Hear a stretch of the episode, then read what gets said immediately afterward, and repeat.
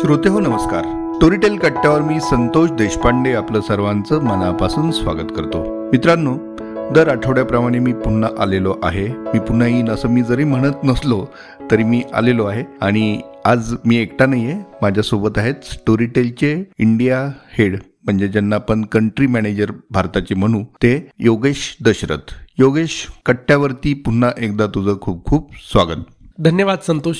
कट्ट्यावर येऊन गप्पा मारायला नेहमीच छान वाटतं. त्याच्यामुळे पुन्हा एकदा धन्यवाद. नाही आम्हाला सुद्धा खूप छान वाटतं कारण तू नुसतंच गप्पा नाही मारत तर तुझ्या गप्पांमधून खूप काही नवीन आम्हाला माहिती मिळते. तर त्यामुळे तू आलेला नेहमीच आवडतं. तुझ्याकडनं खूप काही जाणून घ्यायचं असतं पण वेळ आपला लिमिटेड असतो तरी त्यात यावेळी मी प्रयत्न करेन की जास्तीत जास्त काय तुझ्याकडनं काढून घेता येईल. तर सर्वप्रथम स्टोरी टेलवरती जून महिन्यामध्ये आपण कुठल्या महत्त्वाच्या गोष्टी आणल्या ज्या तुला आवर्जून नमूद कराव्याशा वाटतात ज्या आपल्या श्रोत्यांनी कदाचित ऐकलेल्या नसतील आतापर्यंत? आता जून महिन्यामध्ये गोष्टी बाकीच्याही असतील पण काही स्पेसिफिक टायटल्सचं जर आपण नाव घ्यायचं म्हणलं तर एक हो ऑफकोर्स आहे शरद तांदळेंचं आंटरप्रेन्युअर जे त्यांच्या स्वतःच्या व्यावसायिक जीवनाविषयी सांगतं. ते पुस्तक लोकांनी खूप त्याला भरभरून प्रतिसाद दिला आहे. आणि त्यांच्या स्वतःच्या आवाजामध्ये त्यांनी ते म्हणलंय. तर ते पुस्तक म्हणजे मी वाचलेलं आहे आता आणि आता ऐकणार पण आहे कारण की कधी कधी ऐकायला पण मजा येते वाचलं जरी असलं तरी. दुसरं पुस्तक जे की लोकांना खूप आवडलंय ते म्हणजे ॲट एनी कॉस्ट अभिराम भडकमकरांचं जे त्यांनी स्वतःच्या आवाजामध्ये म्हणलंय. आता हे पुस्तक मी वाचलेलं नाहीये पण ह्या पुस्तकाविषयी नक्कीच वाचलंय मी. की कसं त्या पुस्तकातून म्हणजे अभिरामजी स्वतः टी व्ही आणि सिनेमा क्षेत्रातले आहेत. आणि त्यांनी त्या पुस्तकामधून की टी व्हीच्या डेली सोप मालिका ज्या असतात त्या कशा तयार केल्या जातात त्याचे डिसिजन्स कसे केले जातात आणि व्यावसायिक जे ड्रायव्हर्स असतात त्याच्यामुळे गोष्टी कशा बदलतात ह्या खूप छान पद्धतीनं मांडलेल्या आहेत. जर मी बघितलं लोकांचे रिव्ह्यूज बघितले मी ॲपवर तर लोकांना ते खूप आवडलेलं आहे पुस्तक. ते पुस्तक माझं नक्कीच माझ्या ऐकण्याच्या लिस्टवर आहे. अजून जर दुसरे पुस्तक म्हणलं तर इन्स्पेक्टर अभिमन्यू प्रधानची मर्डर केस दोन आलेली आहे. त्याचं नुकतंच मी वाड्यावरचं रहस्य पण ऐकलं मी एक आठवड्यापूर्वीच. आणि आत्ता जर बघितलं आपण तर मर्डर केस टू स्टोरी टेलवर नंबर एक पोझिशनला आहे आणि वाड्याचं रहस्य नंबर दोन पोझिशनला आहे. तर ही अभिमन्यू प्रधानची दुसरी पूर्ण सिरीज आहे आणि त्याच्यामध्ये एक दोन त्याचे शॉर्ट्स पण आलेले आहेत. आणि नक्कीच जाणवतं की लोकांना आवडलेले ते. लोकांना आस्तात काळेचा आवाज आणि तो त्या ज्या पद्धतीनं गोष्टी सांगतो त्या लोकांनी त्याला भरभरून रिस्पॉन्स दिलाय. माझा स्वतःचा एपिसोड एकच झालाय पण I think it is turning out very very well आता तू जे म्हणालास नंबर एक पोझिशनला आहे नंबर दोन पोझिशनला आहे हे नेमकं काय असतं हे कसं कळतं? तर स्टोरी टेलवर जर तुम्ही ॲप उघडलं तर तिथं टॉप फिफ्टी म्हणून दिसतं. आणि त्याच्यामध्ये जे पुस्तकं मागच्या आठ दिवसांमध्ये सर्वात जास्त लोकांनी ऐकलेले आहेत किंवा वाचलेले आहेत. ते पुस्तकं म्हणजे बेस्ट सेलिंग लिस्ट आहे ती. तर जेव्हा आपण नंबर एक म्हणतो त्याचा अर्थ असा आहे की मर्डर केस टू मागच्या आठवड्यात सर्वात जास्त लोकांनी ते ऐकलंय. टॉप टेन लिस्ट आहे जी दर आठवड्याला अपडेट होत राहते.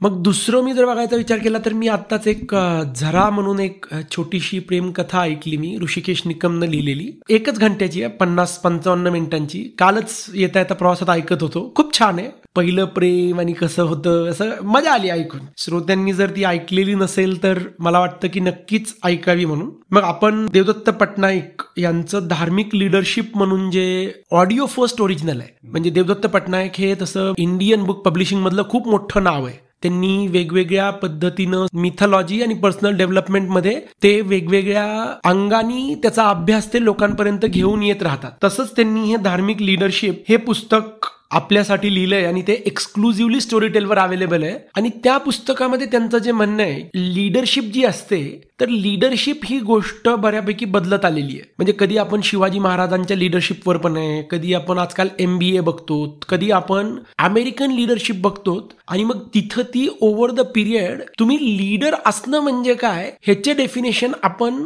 सतत वेगवेगळ्या पद्धतीनं ऐकत राहतो म्हणजे मागचे जर बरेच वर्ष बघितले तर सगळ्यात प्रिडॉमिनंट विचार होता की एका लीडरचं काम आहे की त्यांनी शेअर होल्डरला पैसे कमवून देणं. म्हणजे तुमचं जॅक वेल्श सारखं उदाहरण आहे तर जॅक वेल्श हे त्या काळातलं सगळ्यात प्राईम उदाहरण आहे. की जिथे स्टॉक प्राइस मॅनेजमेंट असेल किंवा तुमचा अर्निंग पर स्टॉक असेल तो खूप महत्त्वाचा होता. तर खूप वर्ष पाश्चात्य कॅपिटलिझममध्ये किंवा आपण आपल्याकडचं एमबीए जरी बघितलं तरी तुम्ही कंपनीचं नेट प्रॉफिट कसं वाढवणार आणि पर स्टॉक प्राइस कशी वाढवणार हा एका कॉर्पोरेट लिडरचा सगळ्यात मोठा एम आहे. हे म्हणजे जनरल विचारसरणी होती. तर देवदत्त पटनायक त्याला म्हणतात फक्त प्रॉफिट्स हे उद्दिष्ट नाहीये. म्हणजे तुमचं प्रॉफिट्स हे एक उद्दिष्ट आहे तुमचे लोक काम करणारे उद्दिष्ट आहेत लोक कसे काम करतात आनंदात काम करतात का? तर धर्मा बेस्ड लिडरशिप की जिथं तुमचा धर्म हा फक्त पैसा नसून तुमच्या सगळ्या गोष्टींचा विचार करून वेगवेगळ्या गोष्टी म्हणजे लक्ष्मी आहे पण सरस्वती पण आहे. आपली पृथ्वी पण आहे. म्हणजे आजकाल एन्व्हायरमेंटल एस जी गोल्स जे आहेत ते महत्त्वाचे होतात. म्हणजे लोक म्हणतात की आपण सस्टेनेबिलिटी एन्व्हायरमेंटल सस्टेनेबल गोल्स त्याच्याकडे लक्ष दिलं पाहिजे. तर आय थिंक लीडर किंवा तुम्ही एखादी कंपनी लीड करतात तेव्हा तुमचं हे वेगवेगळे गोल्स असतात. आणि हे गोल्स म्हणजे काळानुसार बदलतात. काळानुसार किंवा गोष्टी कुठं आहेत तर त्या गोल्सपैकी देवदत्त पटनायकनी त्यांच्या स्वतःच्या अभ्यासातून कसं आपण धर्माची हिस्ट्री कशी आहे की तुम्ही आपण जेव्हा ग्लोबल एखादी गोष्ट करतो तर ती आपण धार्मिक लिडरशिप सारखी गोष्ट आहे तिथं आपण कसं करायला पाहिजे? कारण की शेवटी विचार केला तर ह्या बऱ्याचशा गोष्टी ह्या कल्चरल असतात. म्हणजे भारतासारखं कल्चर आहे की जिथं आपण म्हणतो की मृत्यू हा मृत्यू नाही आहे म्हणजे ते एका योनीतून दुसऱ्या योनीतला प्रवास आहे. आणि चौऱ्याऐंशी लक्ष योनी आहेत. त्याच्या विरुद्ध तुम्ही जर ख्रिश्चियन मिथॉलॉजीचा विचार केला तर तिथं बऱ्याचपैकी प्रमाणात एक पृथ्वी आहे आणि त्याच्यानंतर डायरेक्ट स्वर्गच आहे. त्याच्यानंतर तुम्ही चायनीज मिथॉलॉजीचा विचार केला आणि ह्या ज्या गोष्टी असतात म्हणजे तिथून मग मे बी आता आपण म्हणतो एथिइझम आहे की जिथं तुम्ही म्हणतात की जन्माच्या आधी काहीच नव्हतं मृत्यूच्या नंतर काहीच नाहीये जे आहे ते इथंच आहे. ह्या सगळ्या गोष्टी आणि ह्याच्यामधून कल्चर कसं इम्पॅक्ट करतं आणि शेवटी जेव्हा कुणीही माणूस एखादी कंपनी चालवतो तेव्हा तुम्ही त्या देशामध्ये आणि त्या कल्चरमध्ये कंपनी चालवतात. तर मला वाटतं की धार्मिक लिडरशिप हा लिडरशिप विषयी विचार करणारा अजून एक नवी पद्धत आहे. म्हणजे जी देवदत्त पटनायकांनी स्वतःच्या अभ्यासातून लोकांपुढे मांडली आहे. आणि मला वाटतं की ज्यांना लीडर व्हायचंय किंवा जे लीडर आहेत त्यांनी हे ऐकावं. कारण की ह्या सिरीजमध्ये काही म्हणजे ऑफकोर्स त्यांनी त्यांचे मतं सांगितलेत काय असं पाहिजे म्हणून. पण आता मी पण एक कंपनी जेव्हा रन करतो तेव्हा अशा पुस्तकातून तुम्हाला मी उत्तर नाही मिळणार. पण तुम्ही विचार करायला लागतात. आणि आय थिंक हा विचार करणं आणि काळानुसार जाणं ही खूप महत्वाची गोष्ट आहे. तर धार्मिक लिडरशिप आहे देवदत्त पटनायकांचं. ते पण म्हणजे मी रेकमेंड करेन की शंभर टक्के लोकांनी ऐकून बघावं. आणि नुकतंच मी स्वतः ऐकलेलं पुस्तक म्हणजे सायकोलॉजी ऑफ मनी आहे जे की प्रचंड प्रसिद्ध पुस्तक आहे आता मॉर्गन हाऊसेलचं आणि म्हणजे ग्लोबल बेस्ट सेलर आहे ते. आणि मला वाटतं की ते पुस्तक खूप छान आहे. म्हणजे तू त्याच्याविषयी जास्त म्हणजे किंवा पुढच्या गोष्टी सांगण्याच्या आधी मला प्रश्न विचारायचा तू कसं निवडतो रे पुस्तक? तुला कुठली ऐकायची आहेत ह्याची निवड तू कशी करतो? आता मी बहुतेक वेळेस की नाही पुस्तकं जे मला समोर दिसतात ते मी ऐकायला चालू करतो चालण्यासारखं आणि त्यातल्या त्यात मग मला समजा कधी हलकं फुलकं म्हणजे डिपेंड की आता नॉन फिक्शन आहे. धार्मिक लिडरशिप असेल सायकोलॉजी ऑफ मनी असेल ते मे बी मी सकाळी व्यायाम करताना किंवा चक्कर मारताना ऐकेन. वाड्याचं रहस्य आहे किंवा murder case number zero zero two आहे किंवा झरा आहे ते मी कारमध्ये फिरताना डोक्याला हलका विरंगुळा पाहिजे. आणि मग तिथं अर्ध्या एक घंट्याचं पुस्तक असलं तर बरं वाटतं. आणि स्टोरी टेलला आपण जे म्हणतो की जिथं कॉस्ट ऑफ कमिटमेंट नाहीये. म्हणजे मी पुस्तक ऐकायला चालू करतो आवडलं तर ऐकतो नाही आवडलं तर पाच मिनिटामध्ये बंद करून टाकतो आणि मग दुसरं एखादं पुस्तक ऐकतो मी. तर एक कधीही एखादं टायटल अट्रॅक्ट करतं कधी ॲपवर जे दिसतं ते आता झरा झरा मला असंच रेकमेंड झालं होतं. म्हणजे ते काही मी हुडकलं नव्हतं. त्या अल्गोरिदमनं रेकमेंड केलं. मी जस्ट क्लिक केलं. म्हणलं बघूयात काय ऐकून कसं वाटतंय ते. आणि दोन मिनिटं ऐकलं आणि मजा आली म्हणून. तर माझं स्वतःचं असे काही पुस्तकं सर्चवाले असतात. बरेचसे पुस्तकं मी असे चाळत असतो. की आपण आता शेवटी मी ॲप चालवतो म्हणल्यावर ॲपमध्ये काय आहे ते मला माहिती पाहिजे. त्याच्यामुळे मी आधेमध्ये पुस्तकं चालू करत असतो आणि जे आवडेल ते मी पुढे ऐकतो जे नाही आवडणार ते बंद करून टाकतो. ठीक आहे. आता आम्ही तर ॲप नाही चालवत पण आम्ही ॲपमध्ये वावरत असतो नेहमी. त्यामुळेच तुला हा प्रश्न विचारला की काय पद्धतीने प्रायोरिटीज आपल्या ठेवल्या पाहिजे त्याच्यामध्ये ऐकण्याच्या? त्याचा कुठंतरी त्याच्यातनं आम्हाला एक मार्ग मिळावा म्हणून हा प्रश्न विचारला. दुसरी एक गोष्ट जी मी करतो की मला जे आवडते लेखक आहेत त्या लेखकांना मी फॉलो पण करतो. कारण की फॉलो केलं कारण की तुम्ही लेखकाच्या नावावर कुठलंही क्लिक केलं की तिथं फॉलो बटन असतं. आणि फॉलो केलं की मग त्या लेखकाचं नवं कुठलंही पुस्तक आलं की मला रेकमेंडेशन येतात. त्याचं नोटिफिकेशन येतं. तर मग मला कळतं की बाबा आपण हे चाळायला हरकत नाही. म्हणजे सुहास शिरवळकर असतील संजय सोनवणी असतील तर त्यांना मी फॉलो केलेलं आहे. त्याच्यामुळे त्यांचं कुठलंही नवं पुस्तक आलं की मला ॲटलिस्ट नोटिफिकेशन येतं की तुम्ही फॉलो केलेल्या लेखकाचं पुस्तक आलेलं आहे म्हणून. हे इंटरेस्टिंग आहे. हे आम्हाला फॉलो करता येईल. हा तू त्या पुस्तकाविषयी सांगत होता. सायकोलॉजी ऑफ मनी विषयी सांगत होतो. आणि तुमचं एक काय होतं की तुम्हाला एखादं पुस्तक तुम्ही वाचलं किंवा ऐकलं आणि आवडलं ना की तुमची इच्छा असते की तुम्ही पण लोकांना सांगावं. जसं सायकोलॉजी ऑफ मनी आता बहुतेक लोकांसारखं मी पण स्टॉक मार्केटमध्ये ट्रेडिंग केलेलं आहे एकेकाळी डे ट्रेडिंग केलं आणि लक्षात आलं माझ्या की ह्यातून आपण पैसे काही कमवत नाही आहेत गमवत पण नाही आहेत पण कमवत पण नाही आहेत मग मी बंद करून टाकलं. मग मी त्याच्यानंतर ॲक्टिव्ह पोर्टफोलिओ बघितलं. म्हणजे असे करून गोष्टी शेवटी मी पण आता बहुतेक सगळं माझी इन्व्हेस्टमेंट जी असेल जी की थोडी बहुत ती माझी इंडेक्स फंडमध्येच जाते.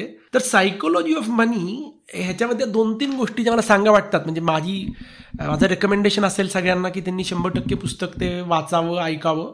की एक म्हणजे की तुम्ही पैसा हा रात्री आरामात झोपता यावा म्हणून कमवतात. की उद्या उठून तुम्हाला जे पाहिजे ते करता येईल.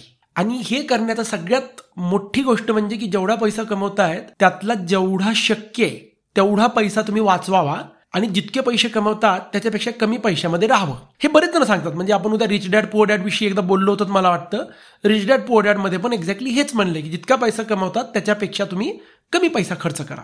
जी मला दुसरी एक इंटरेस्टिंग गोष्ट ह्या पुस्तकातून वाटली ती म्हणजे की तुम्ही जेव्हा पैशाचा विचार करतात तेव्हा तुम्ही मार्केटमध्ये किती वर्ष असतात हे खूप महत्वाचं आहे. म्हणजे उद्या जगातले सगळ्यातले बेस्ट इन्व्हेस्टर्स जरी बघितले तरी त्यांच्याही शंभर स्टॉक्स पैकी ऐंशी स्टॉक्स हे त्यांना काही खूप पैसे कमवून देतच नाहीत. कारण की भविष्य कुणालाच माहिती नाही. म्हणजे आपल्याला तीन वर्षापूर्वी कोरोना माहिती होता का? नाही.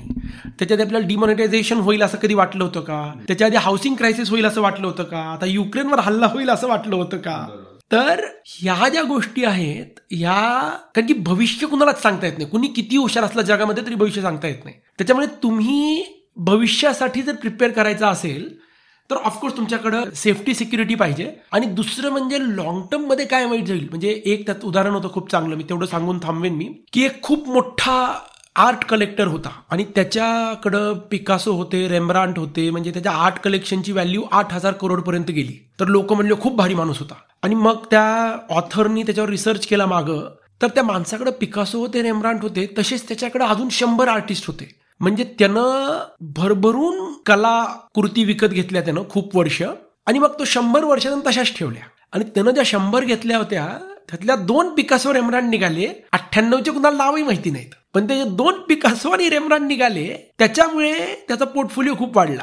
तर भविष्य कुणाला माहिती नाही? त्याच्यामुळे तुम्ही खूप वेगवेगळे ॲसेट्स घ्या. आणि ते ॲसेट्स तुम्हाला दहा वीस तीस चाळीस पन्नास वर्ष ठेवता येतील. अशी तुमची फायनान्शियल तयार करा. कारण की पैसा हा इकॉनॉमिक डिसिजन नसतो. तो सायकोलॉजिकल डिसिजन असतो. पण ऐकून मला स्वतःला तरी मजा आली थोडं बहुत शिकायला मिळालं. आणि शेवटी म्हणूनच आपण पुस्तकं वाचतो ऐकतो ना की त्याच्यामुळे इतर आपलं इमोशनल भावविश्व समृद्ध होईल किंवा ऍक्च्युअल फिजिकल विश्व समृद्ध होईल. आणि हा विषय इंटरेस्टिंग आहे मुळातच. म्हणजे पैसे कमवण्याचं मानसशास्त्र. आणि अर्थात तू आता जे काही उदाहरणं सांगितले त्यानुसार एक राईट डिरेक्शन याच्यातनं आपल्याला मिळू शकेल. योगेश आणखी एक गोष्ट मला हवी आहे ती म्हणजे हे जसं आता तू पुस्तक सांगितलं असे क्विक मला दोन तीन पुस्तकं सांगशील की जे आम्हा सर्व श्रोत्यांना काही गोष्टी उलगड करून दाखवतील. म्हणजे जसं रिच डॅड पुअर डॅडमध्ये एक उदाहरण मगाशी तू ते सांगितलंस की तुमच्या उत्पन्नापेक्षा तुम्ही खर्च कमी करा. ते रिच डॅड जे सांगत असतात त्याचा तोच आहे तो सल्ला. असे एका ओळीत सल्ला आपल्याला मिळेल किंवा त्याचा क्रक्स मिळेल अशी कुठली तुला इमिजिएट आठवत आहेत का पुस्तक? तर जे एक दोन तीन पुस्तकं आहेत जे मी लोकांना नेहमी आजकाल सांगतो जसं आत्ता ते सायकोलॉजी ऑफ मनी बोललोत आपण किंवा रिच डॅड तसं एक इन्फ्लुएन्स म्हणून आहे रॉबर्ट चियाल्डिनीचं. त्या पुस्तकामध्ये तुमची बुद्धी कशी काम करते तुम्ही कसे इन्फ्लुएन्स होतात आणि लोक कसे इन्फ्लुएन्स होतात ह्याच्याविषयी खूप चांगल्या पद्धतीने सांगितलेलं आहे. तर हे पुस्तक प्रत्येकानं आवर्जून वाचावं असं मला वाचावं ऐकावं असं वाटतं मला कारण की त्याच्यामध्ये खूप चांगलं शिकायला मिळतं. मग त्याच्यानंतर कहाणेमानचं थिंकिंग फास्ट अँड स्लो म्हणून एक पुस्तक आहे जे की ज्याच्यामध्ये आपण विचार कसा करतो म्हणजे आपली सिस्टीम वन आहे फाईट और फ्लाईट रिफ्लेक्स जे म्हणतात आणि सिस्टीम टू आहे जी की विचार करू नये. ती कशी काम करते आणि त्याचा आपल्या आयुष्यामध्ये आपण कुठं कुठं कसं कसं कळत नकळत वापरतो ते म्हणजे त्या पुस्तकातून पण मला बरंच काही शिकायला मिळालं.